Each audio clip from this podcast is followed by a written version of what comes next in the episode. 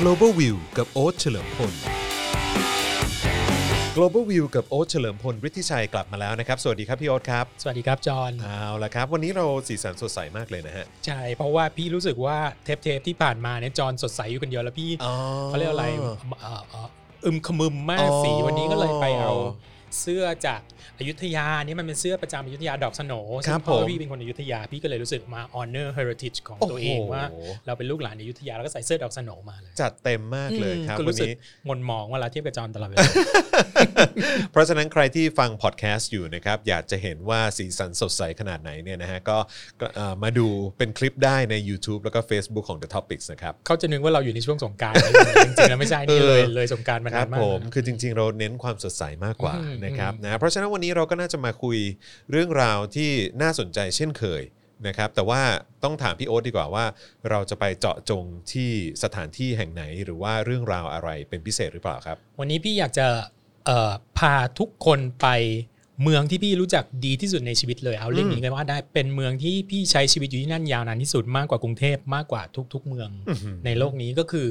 เมืองนนิวยอร์กมหานครนิวยอร์กโอ้โหมหานครนิวยอร์กอยู่นาน มากขนาดไหนฮะขอแบบเอ่อพี่อยู่กรุงเทพเนี่ยประมาณ 10 67 ปี แต่ครับพี่อยู่ผมนิวยอร์กเนี่ยเกิน 20 ปีละอื้อหืออื้อหือเพราะฉะนั้นก็เรียกว่าเป็นบ้านเลยก็ได้ ใช่ไหมใช่ใช่ก็คือเรียกว่าเป็นบ้านอีกที่หนึ่งดีกว่า เพราะว่าครับผมเมืองไทยเนี่ยยังไงรากเหง้าเราอยู่ที่นี่อยู่แล้วเราอือฮึต่อให้เราจะจากไปนานขนาดไหนเนี่ยครับเรามันยากมากในการที่จะขุดรากตัวเองแล้วแบบฉันไม่ใช่คนไทยมันเป็นไปไม่ได้อืมอืมอืมฉะนั้นรากเหง้าเราอยู่ที่นี่ แต่นิวยอร์กเนี่ยก็เป็นบ้านเหมือนกันครับคือสมัยก่อนมันมีช่วงที่แบบ เวลากลับมาอยู่ที่นี่ก็นึกถึงที่นู่น เวลาอยู่ที่นู่นก็นึกถึงที่นี่อะไรเงี้ยอืมจริง ๆ พี่สาวเธอนั่นแหละเป็นคนแนะนำพี่บอกว่า ก็ไปไปมามาๆสิ มันก็เป็นบ้านทั้งสองที่มันก็เลยทำให้เออจริงนะพอคิดอย่างนี้ได้ก็จบข่าวทันทีอืมทุกทั้งสองที่เป็นบ้านของเรา ครับผมนะฮะยี่สิบกว่าปี นะครับที่อยู่นิวยอร์กเนี่ย20กว่าปีในนิวยอร์กถ้าอเมริกาทั้งหมดเนี่ยเกือบ30ปีแล้วนะโอ้โหครับผม เพราะฉะนั้นนี่จริง ๆ อยู่เมืองไทยน้อยกว่าด้วยซ้ำแต่เป็นไปได้ไงไม่รู้เพราะพี่เพิ่งจะ28โอ้โหแต่ถ้าเกิดใครมีโอกาสดูคลิปเนี่ยก็จะรู้นะครับว่าหน้าใสจริง ๆ เลยนะครัก็วันก่อนพี่โขเพิ่งราไปตัดผมมาคนตัดผมอย่างเพิ่งบอกอะไรพี่เอาครับเขาคือผมมันไม่เป็นทรงแล้วนะครับผมเอาไปตัดผมปุ๊บเขาบอกมีรูปอืมเก่าๆให้ดูไหมพี่ก็ไปดูอืมบอกเนี่ยถ่ายมากี่ปีแล้วพี่หัวล้อใหญ่เลยบอกสองปีที่แล้วบอกพี่ตอนนี้ดูมีอายุนะว้ายตายแล้วเมาส์เออครับผมนิสัยเอออ้าวสามสิบปีในสหรัฐอเมริกา 20 กว่าปีในมหานครนิวยอร์กใช่นะครับวันนี้อยากจะพูดในมุมไหนหรือว่าเรื่องไหนครับเกี่ยวกับมหานครนิวยอร์กพี่ครับว่าเอาง่ายๆเลยเพราะพี่ไม่ได้เป็นนักวิชาการใช่ไหมอย่างครับอย่างอย่าง พอดแคสต์ของคนอื่นใน The Topics เนี่ยอย่างอาจารย์วัฒนาก็จะเป็นทางวิชาการครับค่อนข้างสูงใช่ไหมครับพี่ไม่เป็นนักวิชาการเพราะฉะนั้นพี่จะไม่มาพยายามทำเป็นแบบ โอ้โหฉันรู้ประวัติศาสตร์อะไรเยอะแยะมากมายเอาเป็นอืม top 10 ไปเลยง่ายๆครับผมแล้วที่เหลือเราก็มานั่งคุยกันใช่ไหมอืมพี่ก็อยากจะง่ายที่สุดตอนเนี้ยที่คิดได้ก็คือ top top 10 สถานที่ที่น่าสนใจในนิวยอร์กซึ่งสำหรับคนที่ไม่เคยไปหรือคนที่อยู่แล้ว อาจจะยังไม่รู้เรื่องอย่างเงี้ยอืมที่เราจะมาพูดถึงกันครับผม เพราะฉะนั้นก็จะเป็น 10 สถานที่ที่น่าสนใจในมหานครนิวยอร์กถูกจากมุมมองของโอ๊ตเฉลิมพลวิทธิชัย และจอห์นวิญญูด้วยและเพราะว่าจอห์นวิญญูด้วยทุกสิบที่นี่เธอไปมาหมดแล้วครับผมพี่พาเธอไปมาหมดทุกที่แล้ว ก็ต้องขอขอบคุณครับนะฮะที่พี่โอ๊ตเนี่ยพาไปนะฮะไม่งั้นผมก็คงมัวแต่ไปเดินช้อปปิ้งอย่างเดียวก่อนที่เราจะเริ่มอันดับแรกเนี่ยพี่ครับขอผมเล่า ประวัติศาสตร์ของนิวยอร์กแบบพื้นๆก่อนเอาแบบฉบับแบบว่าสำหรับคนชาวบ้านทั่วไปเลยเรียกอย่างนี้แล้วเป็นแล้วเป็นถ้าเป็นศัพท์อาจารย์วัฒนาต้องบอกว่าเป็นกระแสหลักอืมทางประวัติศาสตร์อ่ากระแสรองโอเคนี่เรายังยังไม่พูดถึงเพราะคว่ารับผม อาจจะมีเทปหนึ่งในวันหน้าเราจะมาพูดมุมมองของประวัติศาสตร์ในในแง่มุมของคนดำมุมมองประวัติศาสตร์ของผู้หญิงมุมมองประวัติศาสตร์ของชาวคนเกย์ในอืมในในในนิวยอร์กแต่ตอนนี้ขอพูดกระแสหลักก่อนเพราะว่าได้มันครับมันจะง่ายต่อความเข้าใจนะครับผมคือนิวยอร์กเนี่ยก่อนหน้านั้นเนี่ยอย่างที่ทุกคนรู้ว่าอเมริกาเนี่ยมันก็คือเอ่อดินแดนที่เอ่อ ภาษาอังกฤษเรียกว่า native american สมัยก่อนอืมคนไทยเราเรียกอินเดียนแดงแต่เดี๋ยวนี้คงจะไม่เรียกแล้วครับน่าจะเรียกว่าคนพื้นเมืองใช่ครับใช่ไหมที่นั่นก็คือเป็นของคนพื้นเมืองที่นั่น native american อืมใช่ไหมจนกระทั่งเมื่อประมาณศตวรรษที่ 17 คนดัตช์ก็เข้าไปอืมเข้าไปที่นั่นก็ค้นพบว่าแถวนั้นอะ fur มันดีมากอืมใช่ไหมก็ทำการค้าขาย fur ไปอืมอะไรอย่างเงี้ยใช่ไหมแล้วก็เอ่ออีกสักพักหนึ่งอะประมาณ 50กว่าปีเท่านั้นคนอังกฤษก็เข้าไปตีก็ยึดกลับขึ้นมาอืมเออก็ตอนคนดัตช์เนี่ยเขาเข้าไปเนี่ยเขาก็เอ่อซื้อดินแดนพวกเนี้ยจากจากคน native ตรงนั้นน่ะอืมแล้วก็เปลี่ยนชื่อเป็นนิวอัมสเตอร์ดัมอ๋อนิวอัมสเตอร์ดัมเป็นนิวอัมสเตอร์ดัมเอออแล้วพอคนอังกฤษเข้าไปตีปุ๊บเนี่ยก็เปลี่ยนชื่อเป็นนิวยอร์กอืม เพื่อ honor the Duke of York สมัยนั้น มันมีเมืองยอร์กอยู่ที่นั่นแล้วก็มีนิวยอร์กขึ้นมาอ๋อผมเคยได้ยินนิวอัมสเตอร์ดัมนะ แต่ว่าผมผมันมีมันมีโรงละครชื่อนิวอัมสเตอร์ดัม Theatre อยู่ด้วยเออแต่ว่าผมไม่เคยรู้มาก่อนว่านิวอัมสเตอร์ดัมนี่เป็นชื่อชื่ เดิอมนิวยอร์กของนิวยอร์กใช่โอ้โหแต่ก่อนชื่อนิวอัมสเตอร์ดัมแล้วพอครับเสร็จผมแล้วก็แต่มันช่วงเวลาไม่นานนะครึ่งศตวรรษได้ประมาณครับผม50ปี แล้วก็อังกฤษก็เข้ามาตีก็เลยเปลี่ยนจากนิวอัมสเตอร์ดัมเป็นนิวยอร์กเป็นนิวยอร์กอืมโอ้โห เริ่มมาก็ได้ความรู้ใหม่เลยฮะ เออทีนี้จริงความไอ้ตรงเนี้ยถ้าสมมติไปเที่ยวนิวยอร์กเนี่ยถามว่ามันยังมีอะไรหลงเหลืออยู่บ้างอืมอ่าหนึ่งพี่อันนี้อันนี้อันนี้ยังไม่เข้ายังไม่เข้า หนึ่งในสิบเลยนะ อันนี้คแค่รับพื้นพื้นๆแบบอืมแบบให้คนฟังสนุกสนุกๆคือ อิทธิพลจาก คนพื้นเมืองตรงนั้นอะที่ยังหลงเหลืออยู่จากทุกวันเนี้ยก็คือหนึ่งเลยนะ ที่ชัดเจนมากที่สุดแล้วพี่จะยกแค่ตัวอย่างเดียวแหละเพราะไม่งั้นเดี๋ยวมันยาว คือถนนบรอดเวย์ในนิวยอร์กถ้าอืมเกิดจอห์นดูถนนในนิวยอร์กจริงๆเนี่ยมันจะเป็นบล็อกบล็อกบล็อกบล็อกหนึ่งอืมง่ายๆเลยใช่ไหมอืมเป็นสัดสี่เหลี่ยมใช่ไหมครับแต่เคยสังเกตไหมว่าถนนบรอดเวย์เนี่ยมันจะคดเคี้ยวเลี้ยวลดมากแบบว่าอืมไม่ตรงอืมอันอื่นเนี่ยอืมตรงตรงๆหมดอืมอืมบรอดเวย์นี่เป็นถนนสายเดียวที่ไม่ตรง เพราะว่าแต่ก่อนหน้าเนี้บรอดเวย์อะ มันเป็นถนนที่คนพื้นเมืองอะ ใช้ในการเดินทางมาตั้งแต่สมัยโบราณแล้วเฮ้ยอืมมันก็เลยกลายเป็นว่าเป็นถนนถนนหลักเส้นเดียวที่โคตรเคี้ยวที่คดเคี้ยวไม่ตรงเหมือนเหมือนสายอื่นๆอันเนี้ยเป็นเป็นเลก a ซีสำคัญของคนพื้นเมืองตรงนั้นที่ทิ้งเอาไว้ตั้งแต่ก่อน จะมีเป็นอาณานิคมของคนดัตช์อีกแปลว่ายังไงฮะแปลว่าเขาก็ยังเก็บไว้อย่างนั้นแม้ก็เหมือว่านเดิมไงเพราะมันเป็คืนอทางเดินที่ทางเดินที่ที่เขามีมาตั้งแต่โบราณอืมพอมาสร้างถนนเขาก็ไม่ได้ ไม่ได้ถางใหม่ มันเป็นอืมทางที่พอถึงเวลาที่จะมาคือคือไอ้ไอ้ระบบถนนที่มาสร้างเป็นบล็อกๆเนี่ยเดี๋ยวจะเล่าให้ฟังมันมาทีหลังแล้วอืมเพราะถนนเพราะฉะนั้นถนนบรอดเวย์เนี่ยมันเป็นมาตั้งแต่ดั้งเดิม แล้วว่าอืมเป็นถนนที่คดเคี้ยวอย่างนี้จากจากข้างล่างไปถึงข้างบน แล้วก็มีความจากจากตอนออกไปถึงตะวันตกนะครับผมอ๋ออันนี้ก็อันนี้คือเลก a ซีของคนคนพื้นเมือง หรือที่เราเคยเรียกกันว่าอินเดียนแดงครับจากผมจากอดีตจนถึงปัจจุบันนอกนั้นที่เหลือก็จะไม่ค่อยมีและมีอยู่อย่างหนึ่งอีกอย่างอะก็ได้ คำว่าแมนฮัตตันเนี่ยอืมเออมันไม่ใช่ภาษาดัตช์ก็ไม่ใช่ภาษาอังกฤษครับถึงมามันก็คือภาษาภาษาของคนเนทีฟสมัยก่อนนะอืมเรียกเรียกทับซะเรียกทับลงมาเป็นแมนฮัตตันอืมอะทีนี้ของกลุ่มดัตช์ทิ้งอะไรเอาไว้บ้างครับอันนี้เราจะรีบพูดแล้วรีบไปเลยนะ เพราะว่ามันไม่มีอะไรเหลือเป็นหลักเป็นฐานให้เห็นนะ ก็ชื่อต่างๆ เช่นบรุกลินเนี่ยอืมมันมาจากคำว่า broken land ในภาษาอ๋อเหรอดัตช์ ฮะอืมอ๋อเออเออเออ Bowery อืมนี่ก็เป็นภาษาดัตช์เหมือนกันถนน Bowery อืมเออแล้วเออธงธงชาติของนิวไม่ใช่ธงชาติธงประจำรัฐของนิวยอร์กเนี่ยครับมันก็จะเป็นสีเดียวกับสีของธงของเนเธอร์แลนด์ เออ ใช่ เอริงด้วย เคยเห็นจำได้ไหมมันจำได้นิวยอร์กมันจะฮะมันจะธงชาติอเมริกัน แล้วก็มีธงชาตินิวยอร์ก ซึ่งเป็นธงเก่าอันหนึงจาก The Netherlands เรียกว่า Prince's Flag มันมีสีขาว สีส้ม สีน้ำเงินเหมือนกันเป๊ะ ครับผม โอ้โห เออ จริงด้วยอืมแหม พอ พอเป็นนิวอัมสเตอร์ดัมปุ๊บ แล้วเราเชื่อมโยงกับไอ้สิ่งที่ยังคงหลงเหลือในปัจจุบันเนี่ยเออมันน่าสนใจมากเลยใช่มันเยก็จะเห็นมันจะเห็นแต่มันเหลือน้อยมากอะนะครับที่ผมไม่ได้เห็นเป็นตึกเป็นอะไรนะแต่ครับเห็นเป็นเป็นอย่างเงี้ยเป็นสิ่งที่เขาเรียกว่าเป็น remnant นะเป็นเป็นอืมเป็นสิ่งที่ทำให้เรานึกถึงครับผมอดีตได้ตรงนั้นนะครับผมหรือฮาเลมก็เหมือนกันเป็นเป็นภาษาดัตช์อืมอีกอันนั้นทีก็ดัชเหมือนกันดัตช์เหรอเหมือนกันฮะอะทีนี้ก็มาถึงตรงที่เราเข้าใจประวัติศาสตร์อเมริกันพื้นๆแล้วคืออังกฤษกับคนในอาณานิคมเนี่ยอืม ก็ลุกกระพือขึ้นมาเพื่อจะอืมต่อต้านอังกฤษ แล้วก็ประกาศเอกราชใช่ไหมในในปี 1776 เป็นปีที่อเมริกาตั้งต้นชาติคือ 200 กว่าปี 200 กว่าปีที่แล้วคือในอเมริกาเองเนี่ยเออเป็นชาติมา 200 กว่าปีก็จริงแต่นิวยอร์กเนี่ยมันเป็นเมืองมันนานมากแล้วอันนี้อย่าลืมทุกคนอย่าลืม เพราะว่าเวลาพี่ไปสมมติมีแขกคนไทยมาก็จะบางคนก็จะมาบ่นแบบว่า อืมประเทศเนี้ยมันใหม่มันไม่ได้มีโน่นมีนี่แต่บอกอุ๊ยนิวยอร์กนี่มัน เอาจริงๆมันเป็นเมืองท่ามานานกว่ากรุงเทพอีกนะ คือ 300 400 ปีนะไม่ใช่ไม่ใช่ไม่ใช่เพิ่งจะแค่ไม่นานมานี้ เดี๋ยวฮะ คืออันนี้เราเคลียร์นิดนึงคือหมายความว่า ถ้านับถึงความเป็นชาติของสหรัฐอเมริกาเนี่ยมันก็ประแค่มาณ1776อะก็ประมาณ2 200กว่าปี200กว่าปีอืมแต่ว่านิวยอร์กเนี่ยหรือว่านิวอัมสเตอร์ดัมเนี่ยเป็นเมืองอยู่มาอยู่เกือบมานานเกือบ400 ปีแล้ว400กว่าปี เออใช่ นานกว่ากรุงรัตนโกสินทร์อีกนะฮะ ใช่ เพราะฉะนั้นเวลาเวลาจะออกความคิดเห็นอะไรอย่างเงี้ยพี่เจอบ่อยมากแล้วพี่จะมีอาการแบบคันปากรำคาญอะไรเงี้ยถ้าเป็นแบบเราก็จะแบบพูดอย่างพูดอย่างแบบว่าเอ่อแฟร์ๆอะครับผมความจริงก็คือความจริงว่ามันเป็นเมืองที่เก่ากว่ากรุงเทพแน่นอนอื้อหือเมืองท่าที่เก่ากว่าอืมเพราะฉะนั้นเราชัดเจนแล้วก็ฟันธงได้เลยว่า นิวยอร์กเป็นเมืองที่เก่าแก่กว่า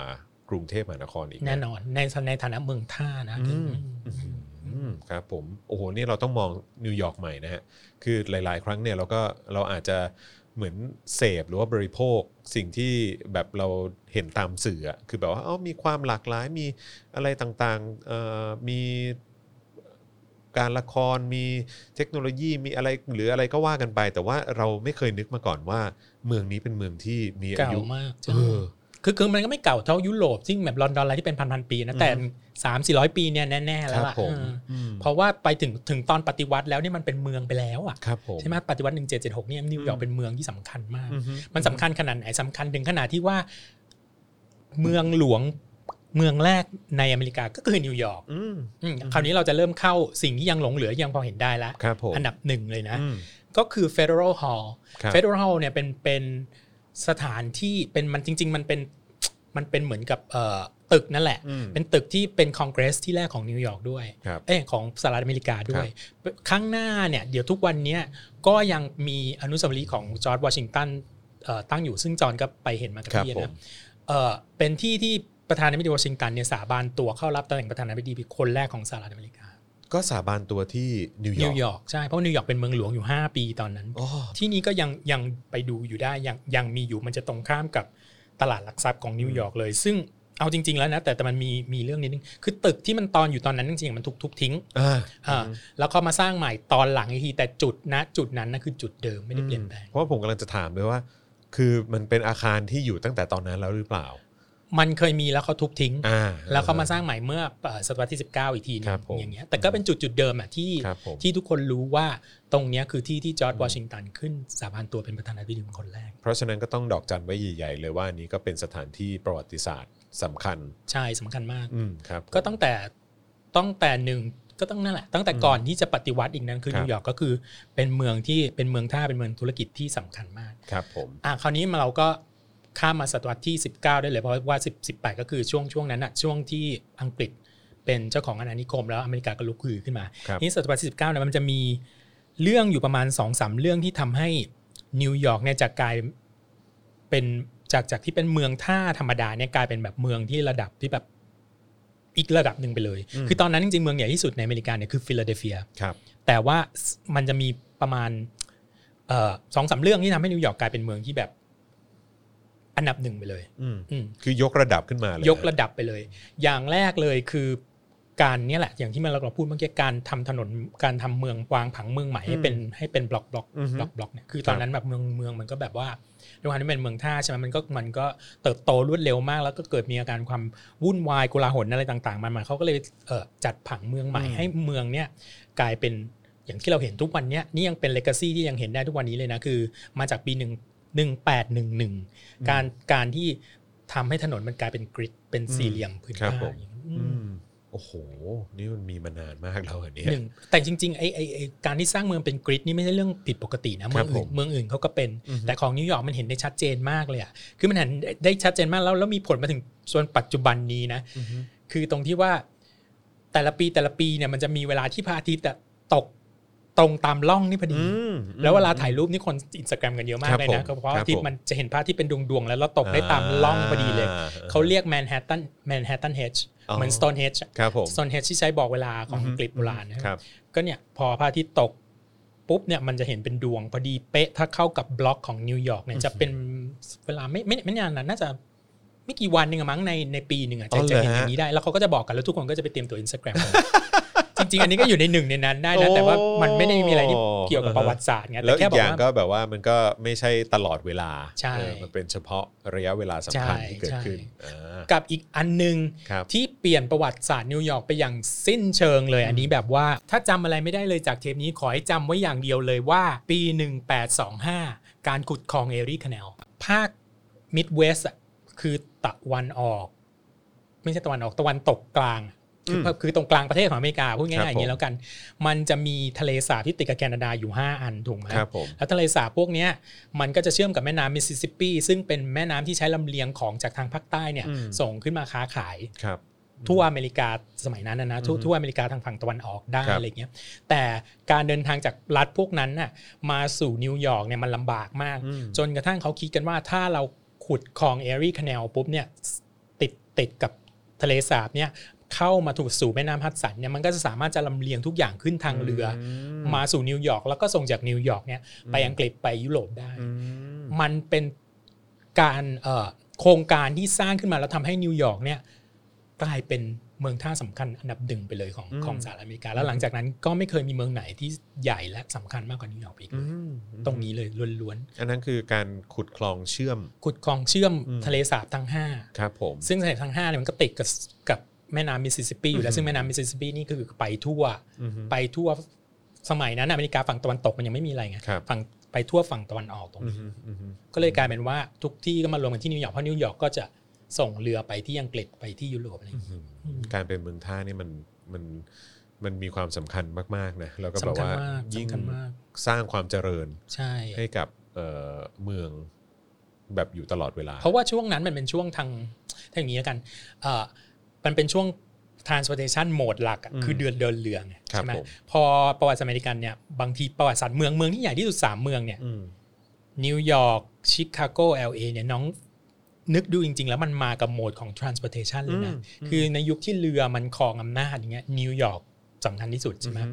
ตอนนี้ก็ยังสำคัญที่สุดแต่นิวยอร์กมันพังงาดขึ้นมาได้เพราะเพราะทางเรือเพราะเอริค a น a ลชิคาโกเนี่ยพังงาดขึ้นมาได้ เพราะรถไฟอืมเออพอรถไฟเครือข่ายไปรวมกันที่ชิคาโกเป็น hub ใช่ไหมครับ LA ผงาดขึ้นมาได้ เพราะเป็นเมืองรถใช่ไหมพอมันเป็นรถขึ้นมาปุ๊บเนี่ยใช่ไหม LA เป็นส่วนทุกอย่างกระจัดกระจายไปหมดเพราะว่ามันเป็นเมืองรถเมืองแรกใช่ใช่ใช่มันถ้าใช่ถ้าคิดตามอย่างเงี้ยมันก็จะเห็นภาพเป็นระยะระยะเลยหนึ่งอืมหนึ่งสองสามแต่ตอนเนี้ย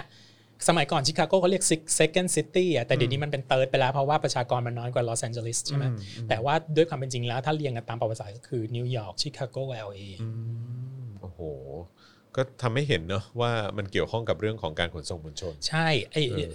พูดถึงขนส่งมวลชนแล้วก็ปุ๊บเนี่ยเรามาถึงอันดับที่สองอืมครับอันดับสองจุดสำคัญมากอันนี้สวยมาก ถ้าทุกคนไม่ได้ไปไหนเลยนิวยอร์กนะคนไปที่นี้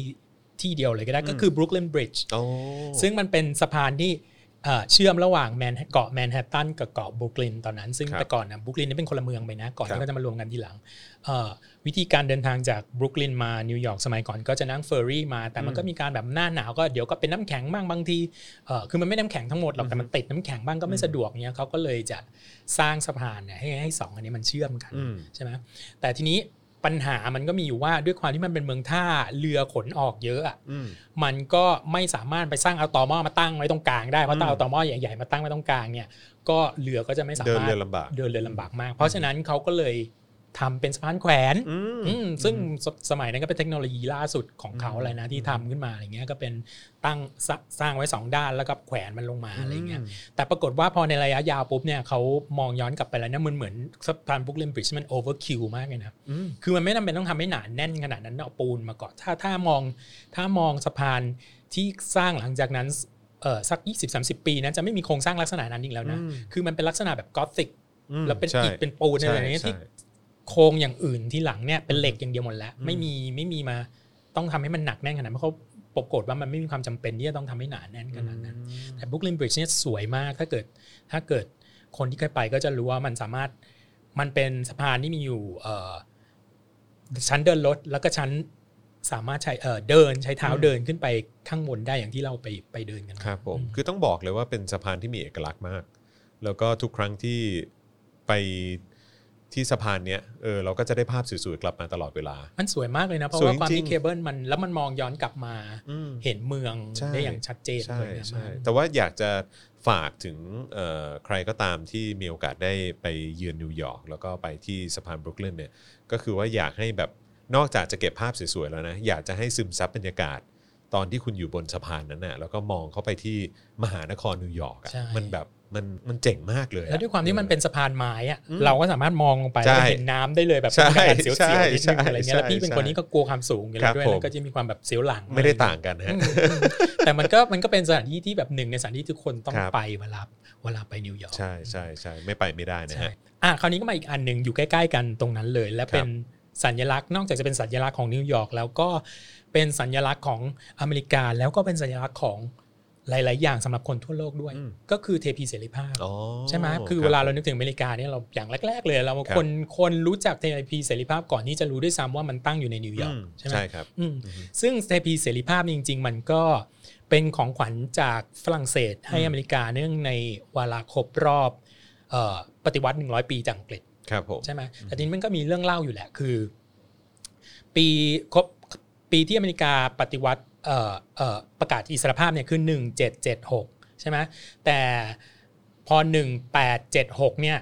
เขากะจะฉลองกันด้วยเทพีเสรภาพแต่มันทำไม่เสร็จ พอปีหนึ่งหนึ่งแปดเจ็ดหกเนี่ยเสร็จแค่มือกับโคมไฟเอาเหรอฮะคบเพลิงเออเออ ตอนหลังก็พอมาได้ฉลองจริง ๆ ก็คือ 10 ปีหลังจากนั้นคดีหนึ่งแปดแปดหกอืมอืมก็มาก็มาสามารถประกอบเป็นรูปเป็นร่างได้ ซึ่งซึ่งประวัติเพทิเทพิเสรีภาพนี่พี่รู้สึกว่าคนก็เล่ากันจนฝือไปแล้วล่ะครับก็คือผมมันก็เป็นทองแดงอืมแล้วก็ตอนหลังก็โดนน้ำเอ่อโดนอากาศอืม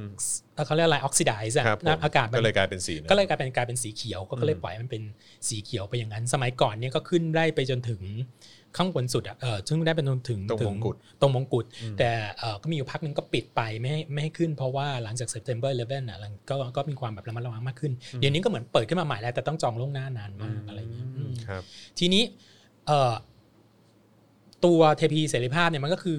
ลักษณ์สัญลักษณ์ของของเสรีภาพมาสร้างมาจากกอดเดสของของโรมันเนยนะคือครับลิเบตัสใช่ไหมเอ่อเอ่อแสดงถึงสิทธิเสรีภาพ มือขวาเนี่ย ถือคบเพลิง อันนี้เรารู้กันอยู่แล้วละทุกคนจำได้ถือคบมือมือขวาถือคบเพลิงเพื่อแสดงถึง enlightenment แสดงถึงความเอ่อเหตุผลและการเอ่อ enlightenment นี่เรียกว่าอะไร enlightenment ความตื่นตื่นรู้ตื่นรู้เออเอเอออเออแต่มือซ้ายถืออะไรจำได้ไหมหนังสือปะนั่นน่ะดิหนึ่งเออสื่ออะไรอยู่อย่าบอกนะไบเบิลไม่ใช่ไม่ใช่ใช่ไหมเอ่อ constitution ไหม อาจจะอย่างนั้นก็ได้ที่เรียกอย่างนั้นเออถ้าเป็นจะเรียกว่าถูกก็ได้อะอือฮะมือซ้ายอะถือ book of law อ่าถือกฎหมายอยู่โอเคแล้วข้างข้างบนข้างบนก็จะเขียนเอ่อวันเดือนปีของที่อเมริกาในยประกาศเอกเอกราชอืมอืมอืมแล้วเขาก็มีเรื่องเล่ากันว่า ฟ้าผ่าตลอดด้วยความที่เป็นด้วยความที่เป็นทองแดงเออเออเออมันก็มีคนเคยจับภาพได้เลยนะครับว่าฟ้าผ่าแต่สถิติอันเนี้ยเราไม่รู้ว่า คือพี่อ่านมาหลายซอร์สมากเขาก็บอกว่าเป็นจริง แต่แต่เราก็ไม่แน่ใจเพราะไม่มีใครออกมาฟันธงว่าใครเป็นคนเก็บอะไรเงี้ยอืมเขาบอกปีหนึ่งปีหนึ่งเนี่ยฟ้าผ่าเยอะมากเพราะมันเป็นทองแดงอืมแต่ก็ไม่เป็นอะไรอย่างเงี้ยอืมก็เรียกว่ามีความขลังอืมถ้าถ้าเป็นเมืองไทยก็คงไปเอาจุดทูบไหว้กันนะครับผมนะฮะอาจจะแบบไปเอ่อเอาแป้งไปถูแล้วฮะแต่ว่าสำหรับเทพีเสรีภาพนี่ผมมีโอกาสไปสองครั้ง ก็คือครั้งหนึ่งเนี่ยมีโอกาสไปที่ แบบไปยืนไปยืนอยู่ข้างๆเลยแหละ อยู่ตรง คือก็ก็ไม่ได้ขึ้นไปอะนะ แต่ว่าก็แบบได้ขึ้นไปตรงเกาะนั้นนะฮะเออที่เขามีเทพีเสรีภาพอยู่ กับอีกครั้งหนึ่งก็คือที่ไปกับพี่โอ๊ตก็คือที่นั่งเรือ ไปแบบยาจกใช่ ไปมันมีอวิยากธีจะแบบเออไปแล้วไม่ต้องจ่ายเงิน ใช่เออแต่ว่ามันแบบเราได้เห็นอีกบรรยากาศหนึ่งอะอืมเออนะฮะแล้วก็อีกอีกวิวหนึ่งของเทพีเสรีภาพ ซึ่งแบบว่าโอ้โห คือคุณเลือกได้นะ ว่าอยากจะไปเยี่ยมเยียน แบบถ้าต้องขึ้นรไปบนที่เกาะเลยหเนี่ยรือปาหนึ่งก็ต้องเสียเงินสองใช่ต่อแถวยาวนานมากใช่ใช่ไหมใช่แต่ถ้าใช่ไปแบบที่เราไปคือนั่งข้ามง่ามเรือเฟอร์รี่เนี่ยข้ามนั่งโป๊ะอะข้ามไปเอ้ยเขาเรียกโป๊ะปะเขานั่งเรือแหละเออครับผมนั่งเรือใหญ่อะข้ามไปจากจากแมนฮัตตันไป Staten Island เนี่ยมันฟรีอืมมันก็จะผ่านใช่เทพีเสรีภาพพอดีใช่อะไรเงี้ยแล้วใช่หามุมถ่ายรูปได้โดยที่ไม่ต้องเสียเวลาเยอะเกินไปใช่แล้ววิธีการของเราก็คือว่านั่งไปกลับอืใช่ไหมนั่งใช่ไปกลับก็ได้สองมุม เออแบบ work มากเลย ขอบคุณฮะ ที่แบบว่าเปิดโลกให้ผมขนาดนั้น ที่สำคัญฟรีด้วย ใช่ชอบตรงเนี้ยแหละเออแล้วก็บรรยากาศดีฮะแต่มันทุกคนจะพูดเหมือนกันว่าทำไมเล็กจังทำไมเล็กจังแต่จริง ๆ แล้วมันประมาณตึก 22 ชั้นเลยนะใช่มันไม่ได้เล็กมากนะใช่แต่ว่ามองมาจากที่อื่นนะมันจะดูอ่ามัมันจะดูเล็กมากใช่แต่จริงๆไม่ได้เล็กขนาดนั้นเลยถูกต้องครับถูกต้องอะอันดับที่ 4 ซึ่งยังอยู่ตอนนี้เรายังอยู่ในศตวรรษที่ 19 กันอยู่นะครับเอ่ออันดับที่ 4 คือ Central Park อืม คือสวนสาธารณะใจกลางนิวยอร์กเลยถ้าใครไปนิวยอร์กนี่ดูแผนที่แล้วจะงงมากว่าเอ๊ะทำไมมีสวนสาธารณะสี่เหลี่ยมตั้งอยู่ตรงกลางอย่างครับเงี้ยแล้วใหญ่มากนะใหญ่มากคือประมาณ เท่าไหร่นะ800กว่าเอเคอร์มั้งเดี๋ยวนะอื้อหือใช่ซึ่งใช่800กว่าเอเคอร์ซึ่งเทียบเป็นหน่วยไทยซึ่งพี่ไปไปไปแปลงมาเรียบร้อยแล้วครับผมซึ่งหน่วยไทยก็คือ2,000กว่าไร่โอ้โหสองพันกว่าไร่ ใช่ใหญ่มาก คือผมรู้นะว่ามันใหญ่จริงๆ แต่ว่าไม่นึกว่าจะ2,000กว่าไร่ใช่โอ้โหแล้วในนั้นน่ะมันก็จะมีอะไรมากมายแต่เดี๋ยวขอเล่าประวัตินิดนึงคือคือ มันเป็นอยู่ในช่วงเขาใช้เวลาสร้างเนี่ยหลายสิบปีอยู่เออมันอยู่ในช่วงที่เมืองอะกำลังแบบว่าได้คนอพยพเข้ามาเยอะมากจากจากยุโรปตอนนั้นนะนะครับเขาก็มีความรู้สึกว่าเออเออนิวยอร์กเนี่ยมีสวนสาธารณะไม่เพียงพอก็เลยเนี่ยมันเป็นคือมันไม่มีอะไรเป็นธรรมชาติเลยนะเนี่ยนะครับคือเป็นการตั้งใจของการที่จะสร้าง สร้างสวนขึ้นมาใหม่อืมทุกอย่าง landscape หมดครับผมแม้กระทั่งแบบว่าต้นไม้ที่ปลูกเนี่ยเขาถึงได้บอกใช้เวลาหลายสิบปีมากกว่าต้นไม้มันจะโตแล้วเป็นภาพอย่างที่เราเห็นทุกวันเนี้ยคือตอนนี้มันก็ร้อยกว่าปีแล้วนะครับแต่ตอนผมแรกๆเนี่ยใช้เวลาเป็นเป็นสิปีเลยกว่าต้นไม้มันจะขึ้นได้ตามที่เขาเขาเขาเอ่อคาดการณ์เอาไว้อืมอืมในนั้นมันก็จะมีตั้งแต่สวนสัตว์ครับลานไอสเก็ตใช่ใช่ไหมอือฮึมีที่แบบว่าเอ่อสำคัญสำคัญอย่างเอ่อทางทางทาง pop culture ก็มี strawberry field ที่เขาอุทิศให้กับจอห์นเลนนอนตรงนั้นก็มีใช่ไหมอืมเอ่อมี great lawn ที่ที่ไว้บางทีก็ไปเล่นคอนเสิร์ตครับในนั้นผมได้ใหญ่ ๆ หรือตอนดาไลลามะไปที่นู่นเขาก็ไปพูดที่นั่นคนอืมจุคนได้เป็นแสนๆอะไรอครัย่าบงเงี้ยครับผมแล้วก็ลานจริงน้ำพุอะไรพวกนี้ใช่เออใช่ครับจริงผมมันเยอะแยะมากมายอะไรเงี้ยครับผมเออก็ก็ตรงนั้นก็เป็นส่วนที่มีเพื่อนพี่คนหนึ่งเขาพูดอย่างนี้เกี่ยวกับเซ็นทรัลพาร์คคนไทยที่ไปเนี่ยนะบอกว่า มาฤดูไหนก็สวย คือหน้าหนาวปุ๊บเนี่ยใบไม้มันร่วงหมดครับใช่ไหมมันก็จะเหลือแต่ก้านๆแล้วก็อืมหิมะโกรยมันก็จะเป็นขาวดำที่สวยมากครับมาฤดู มาฤดูร้อนมันก็จะเขียวชอุ่มสวยอืมหมด มาฤดูที่ใบไม้มันเปลี่ยนสีมันก็จะส้มสวยอืมมันอืมโอ้โห จริง ๆ ก็อิจฉาคนนิวยอร์กเหมือนกันนะฮะ ได้แบบสัมผัสแบบเขาเรียกว่าบรรยากาศแบบนั้นตลอดทั้งปี คือจริงเอาจริง ๆ นะ ถ้าเทียบกับบางเมืองอย่างเช่นเทียบกับลอนดอนเนี่ยนิวยอร์กมี พื้นที่สวนสาธารณะน้อยกว่า เพราะด้วยความที่นิวยอร์กมันเล็กกว่าลอนดอนมากเนี่ยโอ้จริงเหรอเนี่ยจริง ๆ แต่ว่าแต่ว่าเพราะว่ามันมันอยู่ตรงกลางแล้วมันใหญ่มากไงอืมมันก็เลยมีความรู้สึกว่าโอเคเหมือนมีสวนสาธารณะเยอะนะ แต่อืจริงๆ แล้วสวนสาธารณะในนิวยอร์กนะเทียบกับเมืองบางเมืองนะครับ อาจจะยังไม่เยอะเท่านั้นอะอันนี้เราก็จบ 19th century ไปเราจบศตวรรษที่10 19 ไปครันะบเอ่อศตวรรษที่ 19เนี่ยมันจบด้วยการ เมืองห้าเมืองรอบๆนิวยอร์กเนี่ยมันรวมกัน boroughs ห้า boroughs มันรวมกันกลายเป็นนิวยอร์กซิตี้แต่ก่อนเวลาเรียกนิวยอร์กซิตี้เนี่ยมันคือแมนฮัตตันอย่างเดียวครับตอนหลังเขาก็มาบวกควีนส์บวกบรุกลินบวกบรอนซ์เดอะบรอนซ์แล้วก็บวกสแตน n ์ไอแลนด์ซึ่งกลายเป็นนิวยอร์กซิตี้อย่างที่เราเห็นปัจจุบันเนี่ยคือร้อยปีร้อยกว่าปีมาอืมก่อนหน้านั้นก็คือแค่ในนิวยอร์กคือบรุกลินเนี่ยตอนนั้นน่ะไม่ต้องตอนนั้นก็ได้ ตอนนี้ก็ได้ ถ้าแยกออกมาเป็น เมืองของมันมันเองเลยเนี่ย มันก็จะกลายเป็นเมืองที่ใหญ่อันดับสามทันทีเลยนะ คนอยู่เยอะมาก ใช่เหรอฮะคือคนอยู่ในบรุกลินน่ะเยอะมากว้าวใช่ แต่แต่ตั้งแต่ตอนนั้นมันก็เป็นเมืองใหญ่แล้วอืมพอเขามารวมกันนี่ก็ทำให้นิวยอร์กกลายเป็น mega city เลยเป็คนรับเป็นเมืองที่ คนอยู่เยอะมากถ้ารวมปริมณฑลเข้าไปอีกก็คือเป็นสิบสิบล้านอืมก็สมควรแล้วแหละที่จะเรียกมหานครนะเนอะใช่อืมใช่ครับอะคราวนี้เราเข้ามาสู่ศตวรรษที่ 20กันมันก็จะเหลือร่องรอยให้เราเห็นเยอะแล้ว เมื่อกี้จากจากศตวรรษที่ 10สิบแปด18 เราจะไม่ค่อยเห็นอะไรมากใช่ไหมแล้วก็จะมีแค่เป็นยังมีชื่อเหลืออยู่เอ่อ19 นี่เราก็มีอย่างที่เราเห็นไปเมื่อกี้ก็คือมี Cen- มีเซ็นทรัลพาร์คมีบรุกลินบริดจ์ครับคราวนี้ศตวรรษที่ 20เนี่ยมันก็จะเป็นช่วงที่นิวยอร์กก็เงินสะพัดมากก็จะมี ตึกรามบ้านช่องอะไรขึ้นมาเป็นหมดสังเกตดูดีๆนิวยอร์กเนี่ยกว่าครึ่งเนี่ยมันจะเป็นตึกเก่าๆจะมาจากช่วงนี้หมดเลยครับใช่ไหมอะอย่างแรกเลยก็คือที่ที่เขาเรียกว่า the center of the universe The center of the universe เลยฮะคืออะไร the center of the universe ศูนย์กลางของจักรวาล the crossroad of the world อะไรอะ Times Square อ๋อ Times Square โถแหม่ไอเราก็ไม่รู้จริงๆว่าแบบว่ามันเขามีจะเรียกชื่อเรียกอันนั้น เขาเรียกว่ามันเป็นออนิกเนมเขาเรียกว่า the center of the universe ศูนย์กลางแห่งจักรวาลทำไมอะทำไมเขาถึงเรียกว่าเป็นศูนย์กลางของจักรเอาวาจลริงๆนะ ถ้าพี่ว่าจะให้ถูกต้องจริงๆต้องเอาศูนย์ศูนย์กลางของการคมนาคมน่าจะถูกกว่า เพราะว่าอะไรรู้ป่ะคือ Times Square มันเป็นอย่างทุกวันนี้ขึ้นมาได้นะสมัยก่อนนะมันคือที่ชุม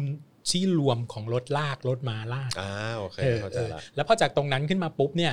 มันก็เลยกลายเป็นว่ารถไฟอืมรถไฟทุกที่อะรถไฟใต้ดินทุกที่อะเอ่อก็จะมาจอดกันที่นั่นครับใช่ไหมมันเป็นคือเป็นน่าจะเป็นป้ายเดียวในนิวยอร์กเลยที่รถไฟทุกสายอะอืมมีจอดตรงนั้นอืมอืมยกเว้นอาจจะเป็นสาย G สายเดียวซึ่งเราไม่พูดถึงแต่ว่าอืม80%ของรถไฟต้องจอดที่ Times Square เลยครับอืมอืมแล้วก็มี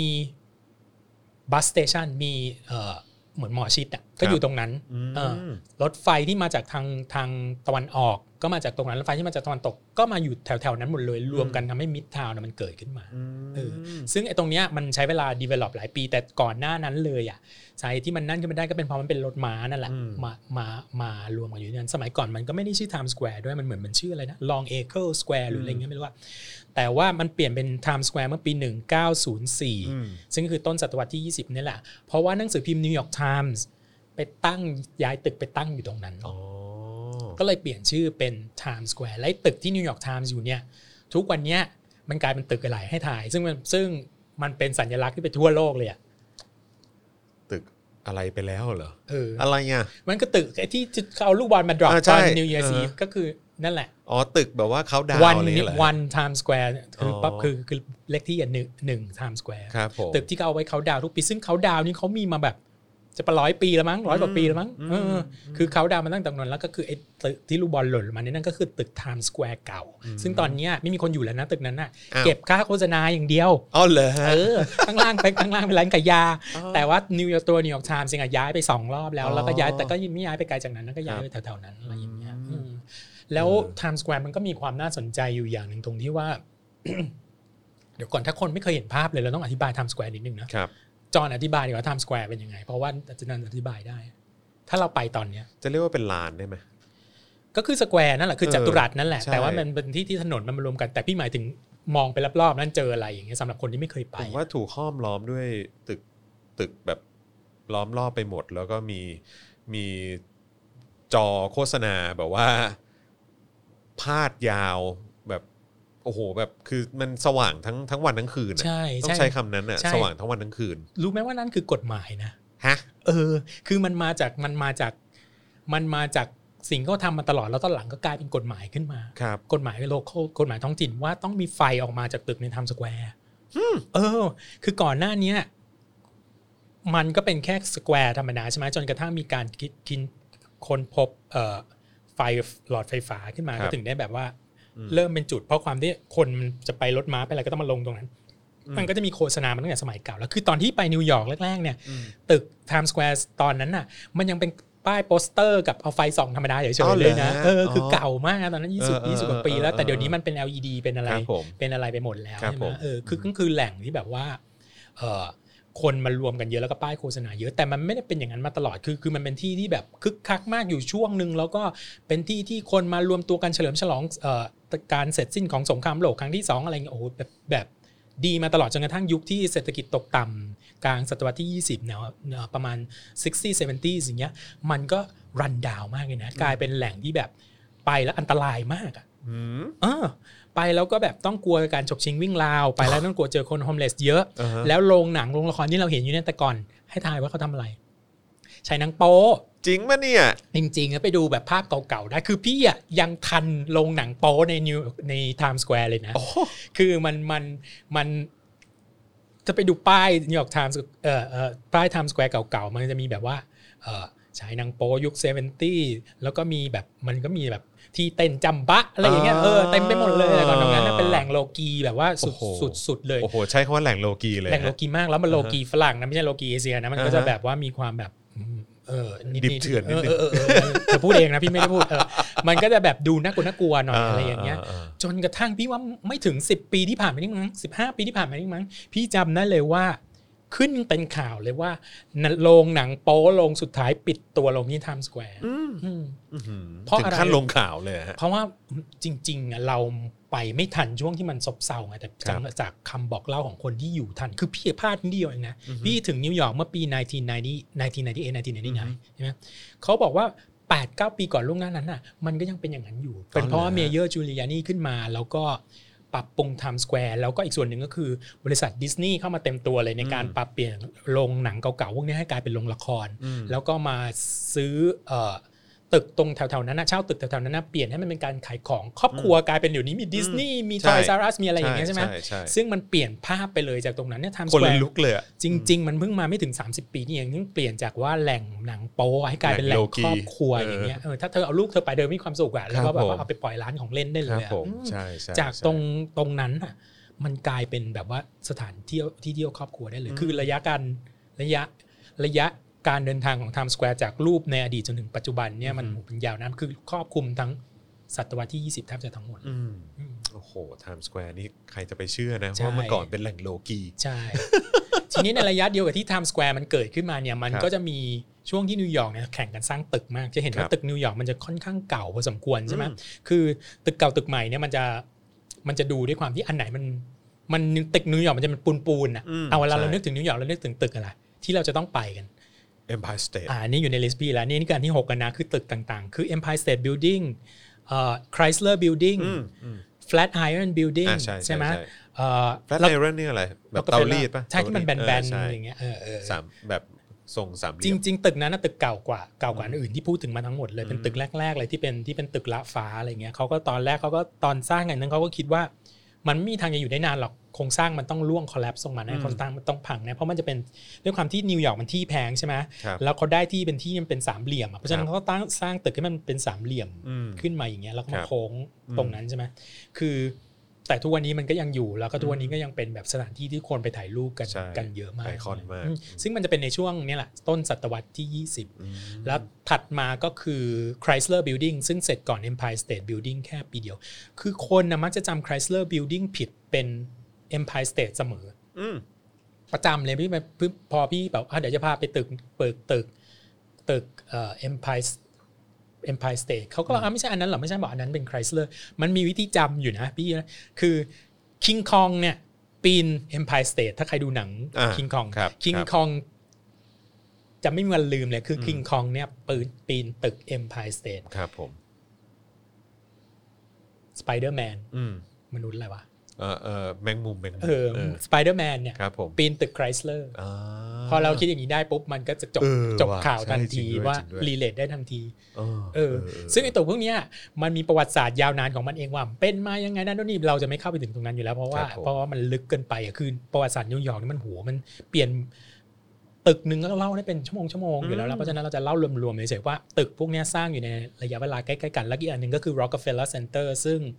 ซึ่งมันก็เป็น complex ที่มีตึกประมาณอ๋อหลายตึกอะหลายสิบครับตึกอะรวมๆกันในในนั้นก็มี Radio City Music Hall มีอะไรเงี้ยซึ่งสถาปัตยกรรมมันก็จะเป็นยุคยุคเดียวกันหมดเลยสามอันเนี้ยคือ Art Deco อืมแล้วมันก็จะมีความแบบว่าเออเออ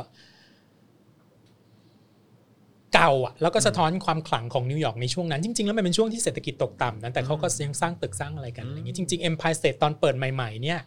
ตึกเนี่ยไม่มีคนเช่านะ เขายังเรียกว่าตึก empty state building จริงปะเนี่ย จริงๆเพราะว่าเขามันช่วงที่เศรษฐกิจมันตกอ๋อต่ำเขาก็เลยแบบว่าเป็นชื่อสร้างกันเป็นนิกเนมว่าครัเป็บนผม empty empty state building แล้วมันก็เคยมีเครื่องบินน่ะเคยบินพุ่งชนเข้าไปในใน Empire State แล้วครั้งหนึ่งนะ นานมาแล้วว่าก่อนฮะ September และหลายสิบปีมันน่าจะ 1940 หรือ 50 หรืออะไรสักอย่างพี่จำไม่ได้แน่ครับผมๆแต่เป็นเครื่องบินใบพัดเล็กๆเนี่ยบินชนเข้าไปในนั้นตายแล้วเออ ก่อนที่จะมามี เครื่องบินเหตุการณ์แบบใช่อืมซึ่งเดี๋ยวเราจะพูดกันถึงตรงนั้นอีกอีกครับผมนิดนึงอะไรเงี้ยอืมโอ้โห นี่ความรู้ใหม่อีกแล้วอืมว่าเคยจริง ๆ เหตุการณ์ที่แบบเครื่องบินชนตึกในนิวยอร์กเนี่ยเคยเคยมีเกิดมามาแล้แล้ววเคยเกิดมาแล้วจริงๆครับผมแล้วเกิดกับ Empire State ด้วยนะ ใช่โอ้โหอะคราวนี้มาอันดับที่ 7 เป็นตึกเหมือนกันแต่เป็นตึก UN ครับเออคือนี่มันหลังสงครามโลกครั้งที่2แล้วตึก UN นี่สร้างเสร็จปี 1952 เสร็จสิ้นสงครามโลกครั้งที่ 2 ไปแล้วครับอเมริกากลายเป็นมหาอำนาจอย่างเต็มตัวแล้วอืมมันก็เลยเออพี่ว่ามันก็เป็นเหตุผลหนึ่งอะที่ทำให้ headquarter ของ UN น่ะก็เลยไปอยู่ในนิวยอร์กแต่ว่าด้วยด้วยทางตามกฎหมายแล้วว่ามันไม่ใช่ที่ของนิวยอร์กนะมันคือมันคือที่ของเอ่อไม่มี jurisdiction เป็นเป็นที่ของ UN อย่างครัเงี้บเป็นที่ของคนทั่วโลกอะไรเงี้ยอืมแต่ว่าในความเป็นจริงแล้วอะมันก็คืออยู่ในนิวยอร์กนั่นแหละอืมเออใช่ติดอยู่กับแม่น้ำอะไรเงี้ยครับผมนี้ก็ตึกเนี้ย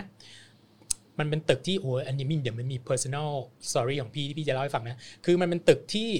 เป็นตึกรูปแบบใหม่สังเกตดูที่เรากล่าวกล่าวๆไปเนี่ยมันจะเป็นตึกปูนหมดเลยอืมแต่ตึก UN เนี่ยเป็นตึกแรกที่เขาใช้เทคนิคที่เขาเรียกว่า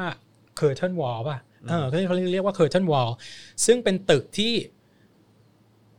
มีเหล็กแล้วก็มีกระจกอืมใช่ป่ะสังเกตว่าตึกใหม่ๆเนี่ยไม่มีใครเขาสร้างกันแล้ว แล้วเป็นปูนๆอย่างเงี้ยมันก็ครัจะบเป็นโครงเหล็กแล้วก็กระจกติดกระจกติด ตึก UN เนี่ยเป็นตึกหลักระฟ้าตึกแรกใน ในนิวยอร์กซึ่งเป็นใช้สไตล์นั้นอืมอืมแล้วความในในในตัวตึก UN เองในตัว UN เองเนี่ยมันก็มีทัวร์ที่เราสามารถซื้อตั๋วเข้าไปดูได้ ซึ่งครับซึ่งซึ่งดีมากเลยนะ เข้าไปอย่างแรกเลยที่เห็นเนี่ย คือเรือสุพรรณหงษ์ฮะซึ่งเป็นของขวัญจากประเทศไทยอ๋อเหรออืมฮะอยู่อยู่ในอยู่ใน UN เลย แล้วอ๋อเขาก็จะพาเดินก็ไปดูอะเจเจเอ่อห้องประชุมใน UN เนี่ยแต่คือครับผมลงไปข้างล่างไม่ได้นะอืมแต่ก็มองเข้าไปแล้วก็เห็นอะไรเงี้ยซึ่งเป็นทัวร์ที่คุ้มค่ามากโอ้อยากไป เออดีดีอยู่ พี่ก็มี personal experience กับตึก UN นี่อยู่เหมือนกันคือมันมีอยู่ช่วงหนึ่งที่ชีวิตพี่มันยากลำบากมากเลยอะปีแรกๆของนิวยอร์กรู้สึกเหนื่อยมากทำไมแบบว่าเราหาเงินไม่พอค่าเช่าบ้านนะพูดตรงๆเลยแล้วกันตอนนั้นมันก็นิวยอร์กมันที่มันแพงมากอะ แล้วมีวันหนึ่งพี่รู้สึกท้อแท้ใจมากเลย พี่ก็เดินไปที่ UN แล้วพี่ก็ไปนั่งตรงมานั่งอย่างเงี้ยอืมตรงที่มันจะตึก UN มันจะติดติดกับแม่น้ำใช่ไหมเราก็มีความรู้สึกว่าไปนั่งแล้วมันสบายใจดีครับพอไปนั่งปุ๊บมันเกิดตกตะกอนอย่างนี้ขึ้นมาในชีวิตพูดแล้วก็อายๆอยู่เหมือนกันนะแต่ว่าด้วยความที่มันรีเลทแล้วก็จะหลักแล้วเล่าให้ฟังเรารู้สึกว่า เออเนาะคนแม่งมารวมกันที่นี่เพื่อจะแก้ปัญหาในโลกเนี้ยเขายังแก้ไม่ได้เลยอะอืมแล้วภาษาอะไรกันเราตัวเล็กๆ คนเดียวเนี่ยปัญหาอืมมันเล็กน้อยนักอะไรเงี้ยอืมแล้วก็อยู่ดีก็มีกำลังใจสู้ชีวิตต่อ โอ้ยหน้าตึก UN อยู่เองหน้าตึก UN เฮ้ย โอ้โห เป็นเรื่องต้องเล่าแหม่หลังจากนั้นก็ไม่เคยไปอีกเลยเพราะครับโอเคมีมีจะกินอยู่ตลอดเวลาอ่าครับผมไม่ต้องไม่ต้องไปย้อนวันวานๆที่นั่น อันนี้พูดเล่นยังกลับไปอีกหลายครั้ง คือมันวิวมันสวยแล้วเวลาพาใครไปเที่ยวก็จะไปตรงนั้นเออแล้วก็จะเล่าเรื่องนี้ประทับใจให้ฟังว่าเราเกิดอภิฟานีเราเกิดอืมว่าตกตะกอนตรงนั้นว่า นี่มันคือที่ที่คนทั่วโลกเขามาแก้ไขปัญหากันมันยังแก้ไม่ได้เลย แล้วเรามันตัวนิดเดียวอะไรเงี้ยเพราะฉะนั้นอย่าอย่าไปคิด มานั่งมานั่งอันนั้นยังอยู่ไหมฮะ มีมีอยู่แต่ไปสิเต็มเต็มเลยโอ้คนเขาก็ไปวิ่งไปอะไรกันอ๋ตรองนั้นไม่นึกว่าแบบว่าตัวนั้นน่ะตัวที่พี่ไปนั่งอะยังอยู่พี่จำไม่ได้ใช่หหรอกว่าตัวไหนอะตอนนั้นถ้ามีเมียนักนะคงกระโดดน้ำตายแล้วโอ้โหนะก็มีสตอรี่จริงๆนะเนี่ยเออออะคราวนี้ตึกนั้นปุ๊บมาครับถึงตึกอีกตึกหนึ่งครับเอ่อซึ่งสร้างเสร็จภายในในช่วง 1970s ก็คืออมตึก Twin Tower อ๋อครับอันนี้ผมไม่ได้อยู่ในใน list พี่เลยนะ เพราะมันไม่อยู่แล้วครับตึกผม Twin Tower เนี่ยเล่าเพื่อที่จะ relate จากว่าช่วงที่มันเป็นตึกเก่า ซึ่งเล่าไปตอนเมื่อกี้ตอนต้นศตวรรษมาถึงตึก UN มันก็ตึกในเอ่อตึกของ World Trade มันก็จะเป็นลักษณะเดียวกันคือเป็นเอ่อกระจกถูกไหมอืมเหล็กแล้วก็กระจกใช่ไหมครับซึ่งอันนี้ทุกคนรู้เรื่องราวอยู่แล้วแล้วมันก็มาถล่มลงเมื่อปีครับ2001 ใช่ไหมผมเมื่อเกิดเหตุการณ์ตึกถล่มที่ที่ที่ ที่ World Trade Center ครับผมอืออ่าอันนี้พี่ก็จะปิดศตวรรษที่ 20 ตรงนั้นไปครับผมคราวนี้ 3 อันสุดท้ายเนี่ยเป็นศตวรรษที่ 21 หมดเลย ก็จะเริ่มจากอันที่มัน relate กับจากที่เราพูดเมื่อตะกี้เนี่ยก็คืออนุสรณ์ของ World Trade Center World Trade Center ซึ่งเราไปดูด้วยกันอ่ามันครับผมคือมันคือ Memorial Pond Memorial Pond ใช่ไหมอืมพอหรือ Waterfall Memorial น่ะเป็นมันเป็นเป็น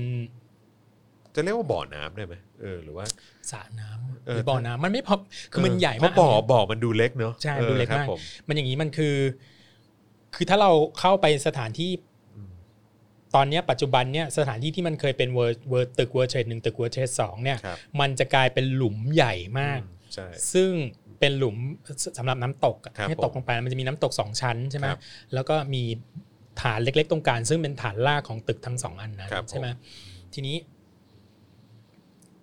มันก็มีเรื่องเล่าว่าเขาทำขึ้นมาเพื่ออะไรครับอืมคือคนที่ดีไซน์เขาก็ดีไซน์มาว่าโอเค ถ้ามองดูดีน้ำที่มันตกลงมา มันเป็นเส้น เป็นเส้น แต่พอเสร็จแล้วมันไปรวมกันแล้วก็ไหลลงที่เดียวกันหมด ครับผม สปิริตก็คือเหมือนกับเขาเอ่อ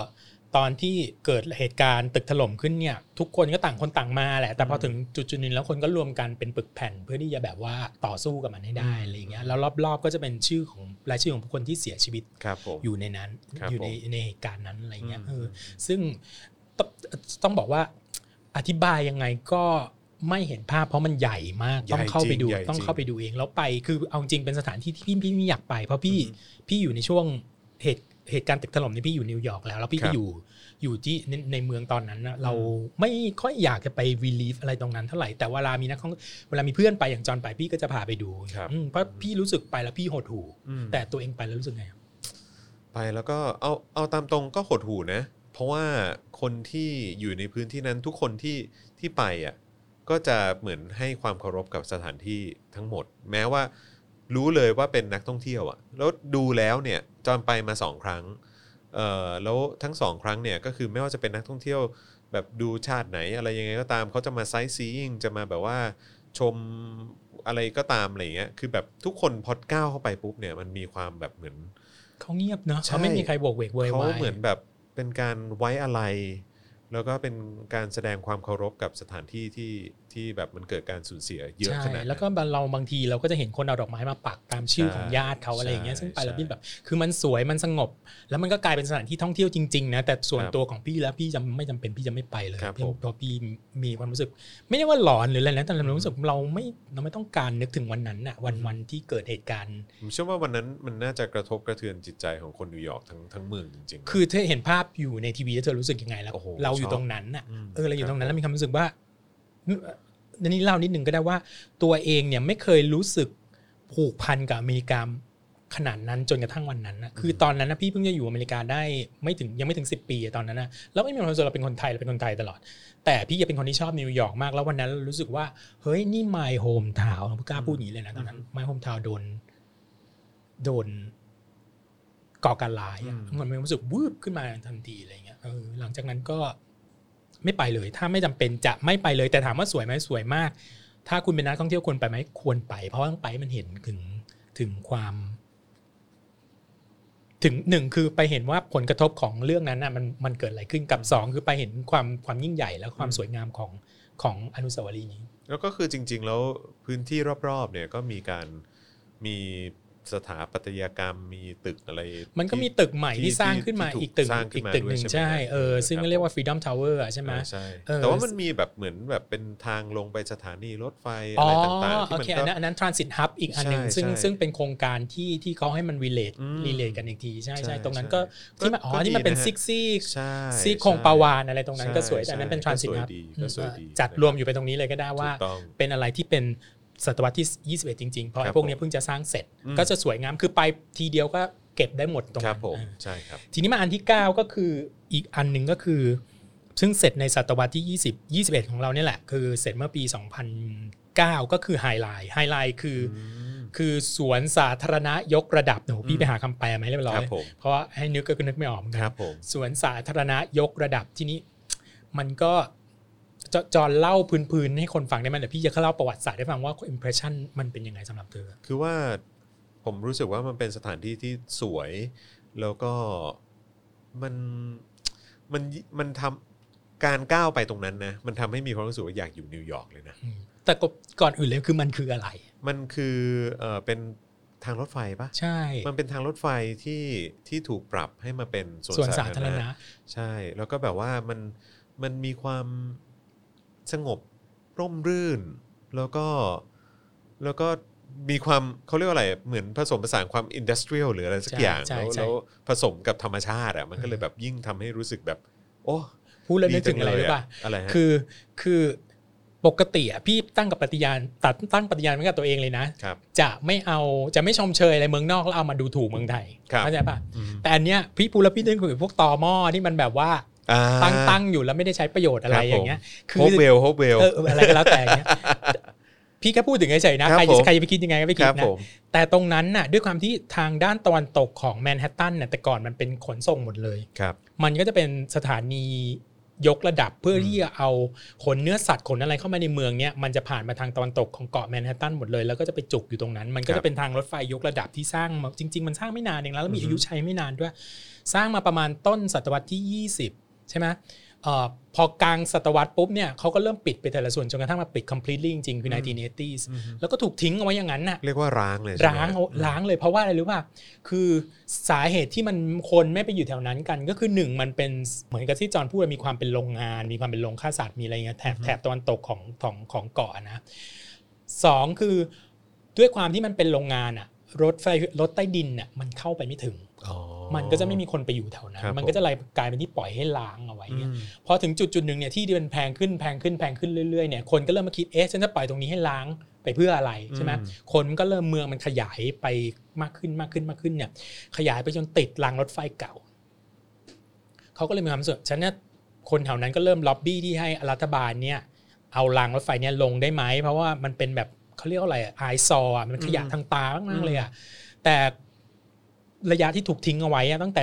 1980จน80จนถึงปีเอ่อ2000 ต้นๆนะมันก็กลายเป็นว่ามันมีมีสิ่งชีวิตมีอะไรของมันเองอยู่บนนั้นแล้วอะอืมนกมันบินไปขี้มันก็เอาเมล็ดพืชจากที่อื่นมากลายเป็นแบบว่า มีต้นไม้ที่อยู่ในนั้น 30 ปีแล้วอะอืมเขาก็เลยคิดกันว่ามีกลุ่มกลุ่มเอกชนกลุ่มหนึ่งเลยนะรณรงค์ขึ้นมาบอกว่าเราเปลี่ยนตรงนี้เป็นสวนไหมมันน่าจะทำได้นะก็ไปอืมเออรวบรวมอาร์ติสรวบรวบรวมคนนักออกแบบต่างๆเนี้ยมาดีไซน์ว่าเนี่ยมันน่าจะทำเป็นสวนได้แล้ว plan นะมันถูกเอ่อ สนับสนุนโดยไมเคิลบลูมเบิร์กนายกเทศมนตรีตอนนั้นว่าโอเค งั้นก็ทำได้เป็นการ develop ทางด้าน West Side กลายเป็นที่ท่องเที่ยวไปเลยครับผมเออก็ก็เลยกลายเป็นว่าเออเขาก็เปลี่ยนตรงนั้นให้กลายเป็นสวนลอยฟ้าไปเลยอืมซึ่งตอนนี้มันมันประหลาดมากเลยตรงที่มันขึ้นไปเนี่ยมันเหมือนทางรถไฟใช่ไหมแล้วทางรถไฟเก่าๆเขาก็ยังเก็บไว้อยู่ เก็บไว้อยู่ใช่แล้วก็เป็นที่นั่งแล้วก็มีที่จัดงานเออเออพ อขึ้นไปปุ๊บเนี่ยเดินยาวได้เป็นหูหลายกิโลมากใช่ไกลเลยจากใช่จากถนนใช่แบบว่า 14 ยาวไปจนถึงแบบ 40อะหลายสิบบล็อกมากยาวไปไกลเลยอยู่ได้ทั้งวันนะอฮะยู่ได้ทั้งวันแล้วแล้วสวยงามมากเพราะมันมองสามารถมองเห็นแม่น้ำได้ ครับผม ขอ fast forward ไป 10 กว่าปีหลังจากนั้นอืม10ปีหลังจากที่เปิด ไม่สิปีหรอกเกือบ 10 ปีหลังจากที่เปิดอืมไปเกาหลี เห็นแบบเดียวกันเลย แบบเดียวกันเลยอะทางรถไฟเก่าอ่าฮะเขาก็ทำเหมือนกันทำเหมือนกัน อ่าฮะ ซึ่งพี่ไม่รู้ใครเรียนแบบใครแต่ถ้าจะให้พี่เดานะ ครับผม เพราะว่าไอ้สวนที่พี่ไปเนี่ยมันเปิดหลังครับผมไฮไลท์แน่นอน อ่าฮะ เป็นรางรถไฟทางรถไฟเก่าแล้วเป็นสวนเหมือนกันอ่าเขาได้รับแรงบันดาลใจใช่แล้วเก้าอี้ที่อุ๊ยพูดได้ไหมเออ เก้าอี้ที่ห้างสรรพสินค้าแห่งหนึ่งในเมืองไทยอะครับผม มานั่งเนี่ย คือแบบเหมือนกับที่ High Line เป๊ะเลยอ๋อเหรอฮะอืมถ้าใครอยากรู้เดี๋ยวหลังไมค์มาหลังไมค์มาอืมหลังจะบอกให้อืมเพราะว่าใน High Line มันจะมีเอกลักษณ์ของมันเลยนะวิธีการดีไซน์ครับผมอะไรของเขาครับเนี่ยผมอืมแต่แต่แต่นี่คือนี่คือโครงการหนึ่งของนายกเทศมนตรีสมัยนั้นที่จะ develop ทางด้านตะวันตกของเกาะแมนฮัตตันของนิวยอร์กที่ที่มันเป็นส่วนที่มัน industrial ให้กลายเป็น สถานที่ท่องเที่ยว สถานที่ท่องเที่ยวและสถานที่อยู่ commercial ได้ครับซึ่งผมมันก็จะพามาถึงอันที่ 10 อันสุดท้ายของเรา ซึ่งเราก็เพิ่งไปมาเมื่อปีที่แล้วเพิ่งเปิดก็คือ Hudson Yards อืมซึ่งตรงกลางเนี่ยมันจะมีเอ่อ tourist attraction ใหม่ล่าสุดที่เรียกว่า The Vessel อ่าเออซึ่งมันเป็นเหมือนแบบว่ารังผึ้งครับผม หรือบางคนก็บอกว่าเป็นเหมือน pine เนี่ยไอเนี่ยไอไอลูก pine อะลูกลูกสนอย่างเงี้ยอ่าแต่ว่าครับผมเขาเขาบอกว่ามันเป็นเหมือนรังผึ้งมากกว่า ซึ่งใช้เงินสร้างประมาณ200 ล้านเหรียญนะโอ้โหเออแล้วมันก็คือบันไดเดินไปไหนก็ไม่รู้อะวนคไปครับวนมาใช่ใช่เออมันใช่ก็มีใช่ความสวยของมันอยู่นะครับผมพี่เอาอะไรที่มันใหม่ๆเนี่ยพี่ขอสองจิตสองใจไว้ก่อนอือฮึแต่ว่าก็เป็นแหล่งที่ทุกคนไปก็ต้องไปถ่ายรูปกันครับผมตรงนั้นมันก็คือ Hudson Yards เนี่ยมันก็คือส่วนที่สมัยก่อนรถไฟใต้ดินเข้าไปไม่ถึง Hudson Yards มันคือที่ที่รถไฟธรรมดาเนี่ยมาจอดรวมกัน ใช้งานอยู่นะไม่ได้ไม่ใช้งานนะรถไฟมาจอดรวมกันตรงนั้นใช่ไหมเขาก็มีความรู้สึกว่าฉันจะมาทำอะไรตรงนี้ได้ ปรากฏก็มีคนคิดไอเดียขึ้นมาว่า ถ้าเราคือรถไฟเนี่ยมันต่ำกว่าพื้นปกติอยู่แล้วอะมันมารับมันมาเข้าเข้ามาจากใต้ดินอยู่แล้วอือฮึเขาบอกทำไมเราไม่กลบข้างบนแล้วก็ทำเป็นเรียล e สเต e ขึ้นมา ก็กลายเป็นว่าอืมข้างล่างอะก็ยังมีรถไฟที่ที่ใช้งานอยู่ปัจจุบันนี้ครับผมตรงข้างบนนี้เขาก็กลบพื้นขึ้นมาใช่ไหมแล้วก็สร้าง complex ใหม่ขึ้นมาเลยเป็นอืมเป็นโปรเจกต์เอกชนที่ใหญ่ที่สุดในประวัติศาสตร์อเมริกาเลยนะอุ้ยอย่างนั้นเลยฮะจริง ๆ เพราะว่ามันหลายแบบหลายหลายหลายพันล้านมากอะ US ว้าวนะอืมก็จะมีโอ้โหตึก luxury นี่ใช้คำว่าหลายพันล้านใช่มี US dollar มีตึกโอ้โหเธออพาร์ตเมนต์ในนิวยอร์กห้องนึงก็เท่าไหร่แล้วว่าก็ก็มีตึก luxury มีทุกอย่างอะไรที่เป็นแบรนด์เนม luxury ต่างๆ อยู่ตรงนั้นหมดอะไรเงี้ยอืมตึกก็เป็นตึกใหม่ ๆ ที่สร้างแบบกระจกกระจกอะไรอย่างเงี้รับผมเออตรงกลางก็มี The Vessel อืมขึ้นมาอืม ด้วยความที่ว่าตรงนั้นนะสมัยก่อนมันไม่มีรถไฟเข้าไปถึงเนี่ยโครงการมันระยะยาวมากเขาถึงขนาดที่ว่าขยายรถไฟสายเจ็ดเนี่ยให้มาถึงตรงนั้นได้ให้ตรงนั้นน่ะสามารถคนส่วนใหญ่อะเข้าไปถึงได้ นี่มันคือความตั้งใจที่จะทำให้แอเรียที่ไม่เคยมีอะไรเนี่ยอืมมีอะไรขึ้นมาเพื่อเพื่อเขาเรียกว่าเพิ่มเติมเนื้อที่ใช้สอยอะอืมในเมืองขึ้นมา ก็คือการ develop ทางของข้างเรีด้ายนกว่าเวสนำนำพาความเจริญไปถึงตรงนั้นนะใช่อืมซึ่งอะตรงนั้นประวัติของมันจบไปตรงนั้น แต่ความรู้สึกของพี่อะ พี่ยังมีความรู้สึก mixed feeling อยู่กับกับกับตรงเนี้ยเพราะมันดูแล้วอะมันเหมือนอะไรรู้ไหมมันเหมือนอยู่อยู่ดูไบมันเหมือนอยู่อยู่สิงคโปร์ดูแบบมันมันดูไม่ค่อยมีความใหม่มีมากอะนิวยอร์กใช่ไหมมันไม่รู้สึกนิวยอร์กสำหรับพี่เลยแต่ด้วยความที่นิวยอร์กมันเปลี่ยนแปลงอยู่ตลอดเวลาเราก็ไม่อยากพูดว่ามันไม่นิวยอร์กแต่แต่มันยังไม่ใช่ความรู้สึกที่แบบฉันอยู่ในนิวยอร์กอะอืมเดินเข้าไปแล้วฉันเหมือนฉันอยู่ดูไบอะไรอย่างเงี้ยอยู่อีกเสถานที่หนึ่งเลยใช่ใช่แต่เราจะให้เขาวนกลับไปสร้างตึกที่เป็นปูนปูนๆอีกมันก็คงไม่ใช่แล้วอืมอะไรเงี้ยอืมแต่แต่ด้วยความที่เรา ขอเวลาปรับตัวกับมันอีกนิดนึงอะอืมคือเรียกว่ามันคนละบรรยากาศไหมก็ใช่แต่นี่มันเนอะอาจจะเป็นวิถีของอนาคตก็ได้ เราครับผมเราไม่มีทางรู้ไงตึกเก่าสักวันหนึ่งมันก็ต้องอืมอาจจะต้องแต่ด้วยทุบทิ้งความก็ที่ได้มันมีพื้นที่อะเนอะมันก็เลยแบบว่าสามารถทำอะไรพอย่าวกพูดนั้อนย่างนี้ได้จะต้องต้องคือความที่เขาสร้างพื้นที่ขึ้นมาใหม่เพราะใช่แมนฮัตตันใช่ใช่มันตันไปหมดแล้วนะใช่ใช่เพราะว่าคือในพื้นที่แมนฮัตตันเองก็แบบเบียดเสียดไปหมดแล้วอะใช่คือมันไม่มันมันไม่สามารถที่จะแบบว่า แบบขยายหรือทำอะไรได้มากกว่านี้แล้ว ใช่ แต่ว่าพอมามาทำพื้นที่ตรงนี้ขึ้นมาใหม่ปุ๊บเนี่ยมันก็เลยสามารถแบบขยายหรือว่าดีไซน์อะไรใหม่ๆ ขึ้นมาได้เยอะ ค่าเช่าห้องตรงนั้นน่ะ ต่อเดือนน่ะหนึ่งห้องนอนให้ทายว่าเท่าไหร่